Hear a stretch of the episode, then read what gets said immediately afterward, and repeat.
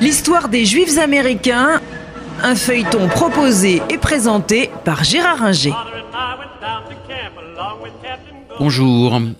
Nous avons laissé les Juifs américains en 1880 euh, à peu près, époque où la communauté fait environ 250 000 personnes dans un pays qui dépasse les 40 millions d'habitants. Et ces 250 000 personnes sont pour la plupart, pas uniquement, mais largement, très largement même, d'origine allemande. À partir de 1880, les choses vont changer. Euh, Dès 1881-82, une foule considérable de juifs euh, russes et polonais, la Pologne appartenant à l'Empire russe, demande euh, l'autorisation d'immigrer aux États-Unis et donc arrive euh, essentiellement à Ellis Island, au port de New York, où les immigrés qui descendent des bateaux sont euh, parqués en attendant d'être euh, reçus aux États-Unis et de passer les formalités douanières. Alors pourquoi cet énorme euh, afflux de juifs russes et polonais? Tout simplement à cause de l'antisémitisme qui règne en Russie à la suite de l'assassinat du tsar Alexandre II euh, des pogroms euh, ont lieu partout, puisque parmi les assassins du tsar, on trouve euh, quelques personnes d'origine juive, minoritaire, mais quand même quelques-uns. Et donc l'antisémitisme se déchaîne et le nouveau tsar, Alexandre III, déteste, déteste les juifs.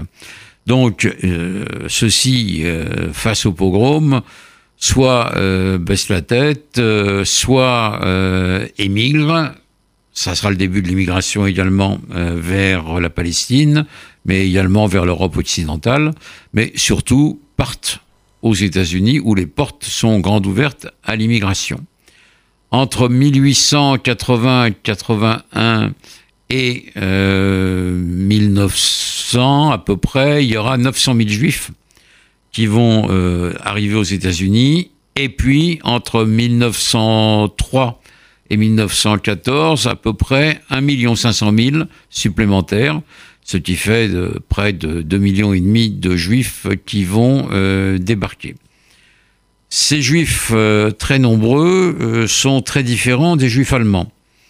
Ils parlent le yiddish, même si le yiddish est relativement proche de l'allemand, c'est quand même une langue différente, et ils sont orthodoxes. Ils sont vraiment les représentants du Yiddishland et leur euh, religion n'est pas réformée ni même euh, conservatrice, c'est une religion euh, strictement orthodoxe.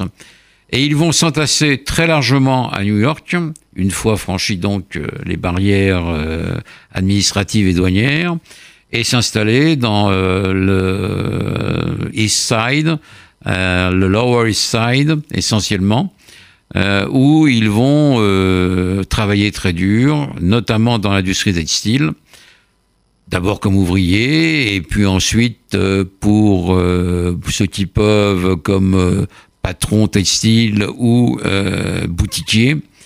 Et on voit toute cette vie juive marquée par le yiddish dans des films, comme par exemple Esther Street, Esther Street étant une des rues principale où euh, ces juifs s'entassent, il n'y a pas d'autre terme, euh, dans des immeubles euh, qui ressemblent pour beaucoup à des taudis et qui sont souvent également ce qu'on peut appeler des sweet shops, des endroits, des ateliers où l'on sue beaucoup à essayer de gagner sa vie. Donc New York devient à ce moment-là le centre de euh, la vie juive. On avait vu qu'avant la principale ville juive aux États-Unis était plutôt Cincinnati. Là, c'est New York, euh, même si beaucoup de juifs, grâce à la promotion sociale, vont pouvoir quitter New York et s'installer dans d'autres villes, essentiellement les villes de la côte Est, Boston, Baltimore, Philadelphie, ou du Middle West comme euh, Chicago, euh, où on comptera 55 000 juifs euh, environ avant la guerre de 14, au moment de la guerre de 14, Chicago, Saint-Louis, pas encore réellement la côte ouest, où les communautés viendront à San Francisco et à Los Angeles dans les années 1920 plutôt. Mais là, euh, cette vie juive, donc, est très différente, on l'a dit, de celle des juifs allemands, qui n'apprécient pas trop, du reste, euh, l'arrivée de ces euh, nouveaux, nouveaux immigrants. Et ces nouveaux immigrants, non seulement parlent yiddish, mais sont donc orthodoxes, créent une union orthodoxe pour bien marquer que, avec un tampon U, pour bien marquer les produits de la cache-route.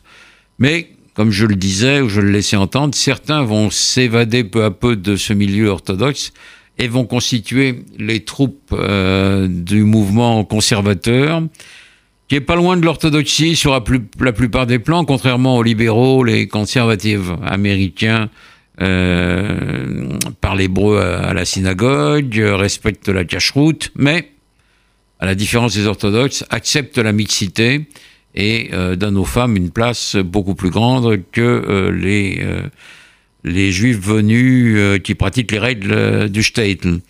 Donc on a là une diversité religieuse et puis une diversité sociale importante, puisque très vite des juifs vont réussir. On va les trouver avant le 14 même dans la banque, euh, les Lehman Brothers, les euh, Guggenheim vont euh, monter dans la hiérarchie sociale, les Strauss vont créer les magasins Macy's, et on va trouver, dès avant 14, des juifs dans la vie politique. Un des frères Strauss ne va cesser de s'occuper des magasins à New York pour euh, devenir euh, secrétaire, au travail et au commerce de euh, Theodore Roosevelt, Oscar Strauss, entre et puis de Taft d'ailleurs qui lui succédera entre 1906 et 1909. Donc on a là les signes très nets d'une promotion sociale et on commence à voir les juifs présents dans euh, les secteurs dynamiques de la vie américaine et pas uniquement dans les couches sociales modestes. Et euh, cette ascension va se poursuivre après 1914.